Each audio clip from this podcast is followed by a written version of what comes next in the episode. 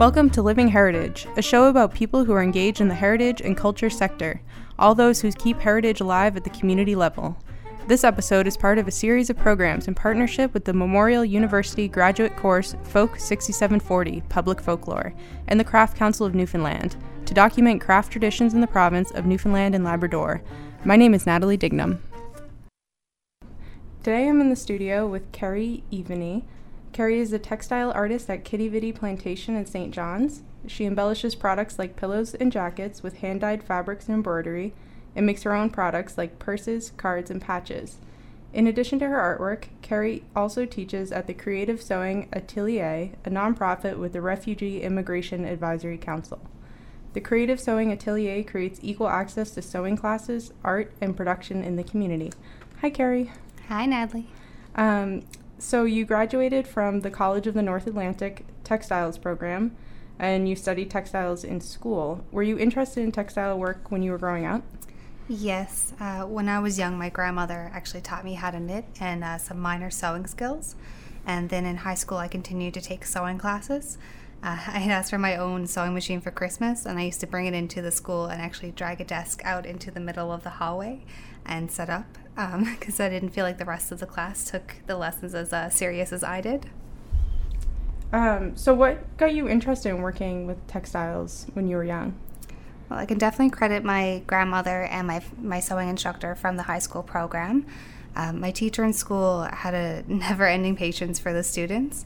As I said, most people didn't take it as serious as I did, so instead of um, so often, instead of putting effort into trying to read the patterns on their own or instructions, they would just bombard her with questions and require help. Uh, so that's why I worked out in the hallway. It was a much quieter working place for me. Um, she was a very positive person and really encouraged me to keep going with my sewing work, something that I had never considered before as an actual career path. And then uh, my grandmother, she grew up in Ivanhoe, which is a small resettled fishing village on Ireland's Eye like Trinity Bay area. So uh, supplies and materials were very limited there, uh, so it had to breed creativity for textile work. Her mother had one set of knitting needles that my grandmother wasn't allowed to use for fear of losing them. So my grandmother actually took two of the suckers candy, the sticks, and got her father to sharpen the edges of them, and that's what she learned to knit on herself. Then uh, most of the materials coming there, you know, very very limited in, in, colors and variety and choice. So she had to create patterns on her own through embroidery work, but also the dye work. So when I was in the textiles program and I learned how to do natural dyes, and I was so excited about this. And I remember running home and calling her and saying, Nan, I did the coolest thing in school today. I used maple leaves and I dyed wool. And Nan just goes, Yeah, it made yellow, right? And I was totally unimpressed to her because this is what she had to do growing up. Um, so that was that was a big uh, influence into getting me into textiles. The appreciation was there for me. So, do you think you brought in that kind of like reusing and recycling that you learned from your grandmother into your own artwork? Well, I didn't really appreciate them when I was young. Um, it wasn't until I actually started doing it in, in school in the program and you know i'm learning this in a college program whereas nan just did it for survival. Um, so i didn't appreciate then but i definitely appreciate it now. Um, and i guess i should i should ask too for people who aren't familiar with what textile artwork is uh, can you describe some of the different kinds of textile artwork?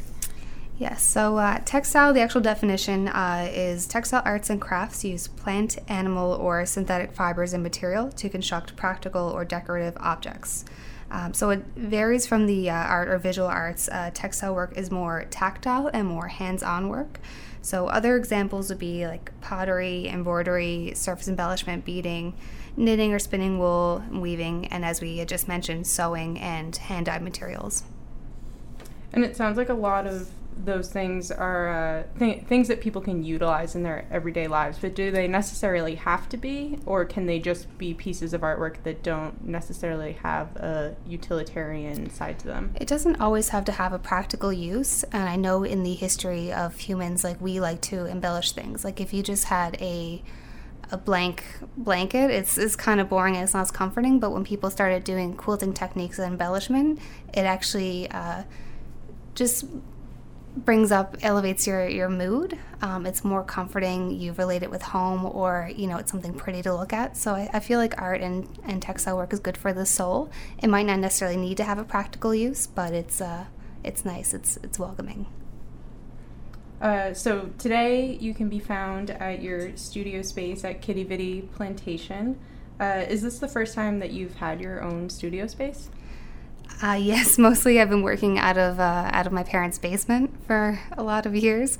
Um, so this is nice because the uh, the Vidi Plantation is a craft incubator. So we rent out the studios and we get to produce and sell directly from it. So I've been used to doing markets and having one to a five day setup, whereas here it's a, a full time commitment and you have the space to do your work, but also the opportunity to sell. So it is a retail location.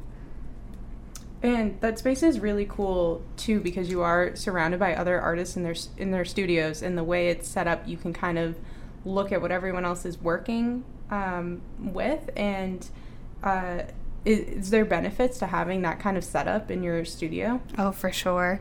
Um, especially when I did the textiles program, uh, you always had people surrounding you who are also into craft and you could have uh, you could bounce ideas off each other and always generate moving towards the next thing and bettering your product. Um, after I graduated, of course, um, I was working, as I said, from from my parents' basement for a long time, and I mean they didn't know what I was talking about half the time, so I couldn't just converse with other artisans to to help me grow. Um, whereas with the plantation, you have all of these other dedicated craftspeople trying to make themselves known as well. So it's a great place to bounce ideas from and be inspired. And as you said, the building itself is just a beautiful place, a beautiful location right in the gut. So I find that's just the atmosphere of the whole place is inspiring. Uh, do you guys ever collaborate on projects? Yes, there has been. Yeah.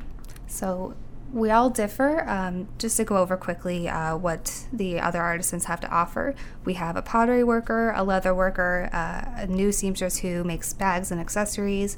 We have some printmakers, silkscreen prints, and uh, we also have some paper cuts and different textiles. So, over the years now, the plantation's been open for about five or six years. So, there's been a lot of collaborations. So, if one person wants to do silk screening but doesn't like she wants pillows but doesn't want to sew them, then they'll bring it to me or another seamstress and we'll sew it up for them. Or you can do uh, different collaborations of a whole art piece, and we've had some exhibitions in the past and things like that. Yeah, I remember uh, going over there and like walking around the exhibition space, like at the bottom. Um, and you also said like it's a retail space, and I was wondering, uh, what is some of your most popular pieces that you sell? Well, I'm fairly new to it. Um, the plantation is geared towards emerging craftspeople, so we're trying to find the products to sell. Uh, for me personally, it's uh, usually my cards, which is a cards using a technique of iris folding, and I use little scraps of material in that. But also my clutch purses, which are 100% wool felt, and I hand dye all the materials and then embellish them. So I find those products are do really well. They're small, easy, beautiful products. And I've also noticed it, like talking about the uh, the purses, um, that your your work has a lot of Newfoundland themes. You have patches with blueberries, or Newfoundland dogs, or pillows with the colors of the Newfoundland flag. And I was wondering um, where you get your inspiration from, and what kinds of things you feel like are you're attracted to. I really like to go for organic patterns, and especially when I do the the dye work with my material and the freehand machine embroidery, there's no structure to it exactly. So sometimes you don't know what you're going to get as an end result. You're just uh, you're going with it. So I like to follow uh, that theme of being organic, and I, I'm often inspired by nature and the things around me. So feeling the connection to Newfoundland here and to the island and the ruggedness of it, all all inspire me, and you can see that through my products. And I was really excited when you were talking last time we talked um, about your newest project with the jean jackets, and could you describe what what that is about? Yeah, so I've uh, I've come into this love for denim, and I I really love denim jackets. So I'm looking to be producing denim jackets and also doing the embellishment work.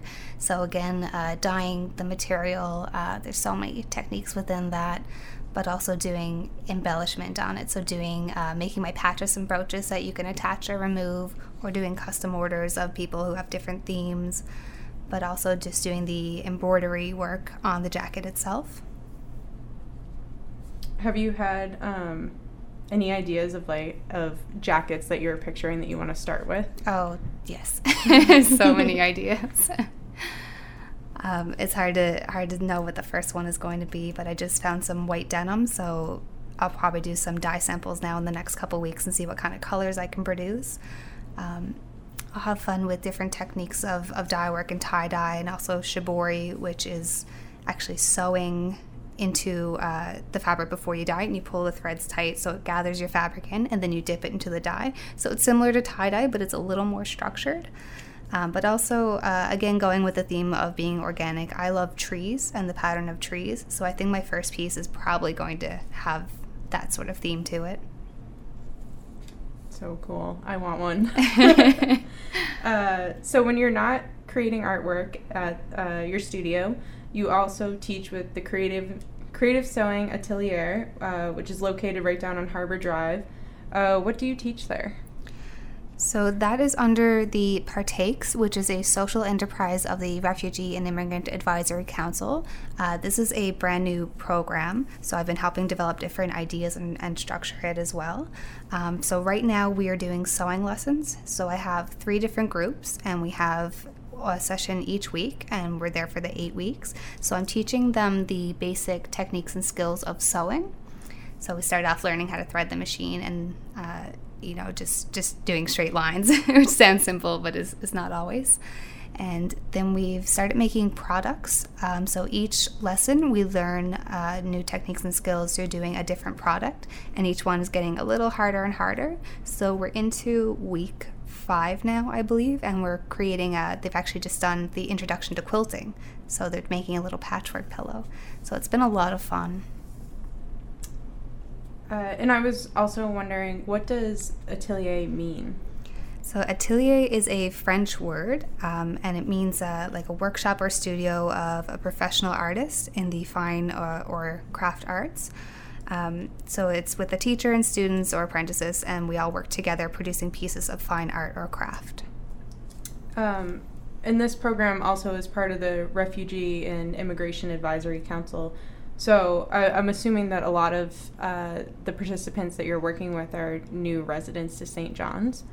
Yes, some have been here for a few years. Um, most of my students right now are uh, Latina groups, but uh, we have we actually have a map in the room itself and one of the first things that we do is we all introduce ourselves and we put a pin where we're from on the map. So it's uh, really interesting to see. We, we have people from all over the world and uh, we're hoping to continue with that and have more. But it is also open to the local community and we want to be uh, hopefully down the future producing things for the local community.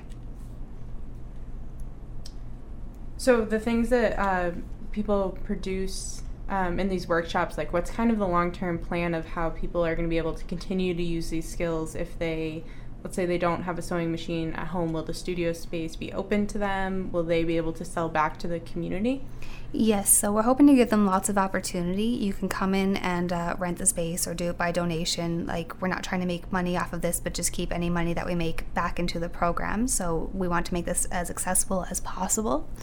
So, students can come into the studio or just people in the community and work on their own. We have about five sewing machines available. We have sergers, we have a big table, and all the equipment that you need. So you can come in just with your own fabric if you like and work on your own. So we have one man who's from uh, Syria and he's a tailor, but he doesn't have his own equipment. So he comes into the studio to do his own tailoring work. And we also have a table with the farmers market, heavily involved with the farmers market, so we can give our students an opportunity to sell as well if they'd like to go through us and uh, participate in markets and selling their products. So uh, this program also, um, you mentioned it, but it's also open to the community. It's not you don't have to be a new immigrant to participate. No, no, it's open for everyone. We want to support the local community. Very cool. Um, and I, I also wanted to ask uh, about your position with the Craft Council of Newfoundland and Labrador, you're a juried member, and I was I was wondering what does that position entail? So, as a member of the Craft Council, there's different memberships you can sign up just to just to be part of it and involved uh, in what they do. But also, I'm a juried member, so all of my products that I sell down in my own studio have to go through a uh, a process. So they're looking for they have a standards of quality. So there's all these applications you have to fill out and write about your product, and then submit samples of it as well. And a jury meet up about once a month and they sit down and i think there's about 10 of them at this point and they critique your product and basically give you a thumbs up or a thumbs down at the end if uh, if you can sell it. Um, so it's a it's a nice standard to hold your craft to because if they approve then you know that you meet all of the requirements of it to be considered a fine craft and that it's quality. So that would be really like all of the things in Quidi-Vidi Plantation then like all the artists that have studios there have gone through that process for their crafts if they haven't done it before, they usually do it during it. We have some new artisans that are working on that now. Um, but in order to be accepted into the plantation itself, uh, you also need to fill out all these applications and submit samples to be critiqued by the steering committee and also from the other artisans in the plantation. So anytime we get new resumes and stuff being dropped off, we all get to have a look through and and say yes or no. I think people sometimes have this perception of, of like fine art versus craft art, but when you're talking, it, it just sounds like there is so much process here and there is so many standards for crafts and fine crafts. Uh, I think people just don't realize that sometimes. Yeah, sometimes the appreciation isn't there. Um, and when you say arts and crafts, most people think of, you know, macaroni and popsicle sticks and those sorts of things. So sometimes it's underappreciated. And when people um, come down to the plantation, that's one of the benefits of it is that you can actually see artisans working in the studios and get the background on their process work. When can people uh, visit the plantation? Is it just open to the public? So right now it's open from Wednesday through Saturday from 11 to 4 and we expect now in May, I guess April or May, it's going to start picking up again. So we'll be open six days a week, and that's generally from Tuesday to Sunday. Um, so I, I think probably an important question is besides going down to the plantation and seeing you at your studio, and you'll you'll be there during the open hours. Yes. Um, where else can people find your work? Are you on social media? Uh, so I have a Facebook page. It's under Carrie's Crafts and Accessories. Um, that's all I have for now because I'm not good at the uh, the websites and stuff like that. It's hard to keep social media up. Um, I'm new to Instagram as well, so I learned what a hashtag was a couple weeks ago, and I'm getting better. Uh, yeah, and I do sell uh, a couple of um, consignment or wholesale orders. So right now I don't have any stores in St. John's that are carrying my products, but I do have products over in Twillingate, and that's at the Artisan Market. And I have products at Kings Point Pottery. And I also have products over in uh, Woody Point, which is with Molly Maid. And do you also do do you do the farmers market in St. John's in the summer, or is that separate? Um, I have before but I haven't done it in the. I didn't do it last summer. I think just because it's, it's very difficult getting a table. But I love the farmers market, and I did sign up now, so I'm hoping to get a few dates come this summer. And I've also done some good market when they've been in town before, and that's a really great community. Mm-hmm. I guess uh, the last thing I wanted to ask you was uh, you mentioned so much uh, influence from your family and your grandmother growing up and um, learning a lot from her. And I was wondering if there's any sort of uh, techniques or things that you incorporate into your artwork now that you learned um, kind of like like out of formal education, just uh, at home and. I guess most of it is what I learned from school, um, but a lot of times, I when I visit my grandmother, I'll bring pictures or samples of things that I'm working on, and then she gets excited and she goes, "Oh, look what I'm working on, and here's what I'm doing," and that's always a great conversation. And especially when it comes to knitting, because my grandmother is, you know, the, the crazy great knitter. so whenever I get stuck on things, I'll go to her and and see what she thinks and what what she can help me out with. And she's always very excited to to have a hand in what I'm doing as well. So, does she dye her own wool, or do you, or do you buy it? um, already dyed? Uh, it depends on what project I'm working on. I like to dye all the materials that I use. So I don't do a whole lot of knitting or wool work right now, but on a scatter project for an exhibition or just something that I'm working on, um, I do like to dye my own wool. Um, Nan doesn't anymore. She had to do it growing up um, because if you wanted color, you, you had to dye it, and that's all. So now she usually just buys the wool that she needs because it's so so much less work. Mm-hmm. She's in her mid 80s now, so you know she doesn't want to be too active having to do it. Definitely. Um, so I see that we are running out of time, but um, thank you so much for coming in and talking with me and um, hopefully you get a lot of visitors down at the studio soon to check out your work and kind of it's really cool because you can really just like see the artists in action down there so mm-hmm. it's really exciting. Yeah and i mean it's a beautiful place to come down and visit um, just the building and walk around and talk and meet the fellow artisans that are here in your community. So it's a positive experience all around and you can also you know buy our pretty crafts so please come visit. Yeah awesome. Thank you. All right thank you natalie you can view photos of Carrie's artwork and see her upcoming events by following her Facebook page, Carrie's Craft and Accessories. You can also purchase her artwork at her studio on the second floor of Quidi Vidi Plantation, open Wednesday through Saturday, 11 to 4 p.m. To learn more about the Creative Sewing Atelier, where Carrie teaches, follow them on Facebook or visit their website.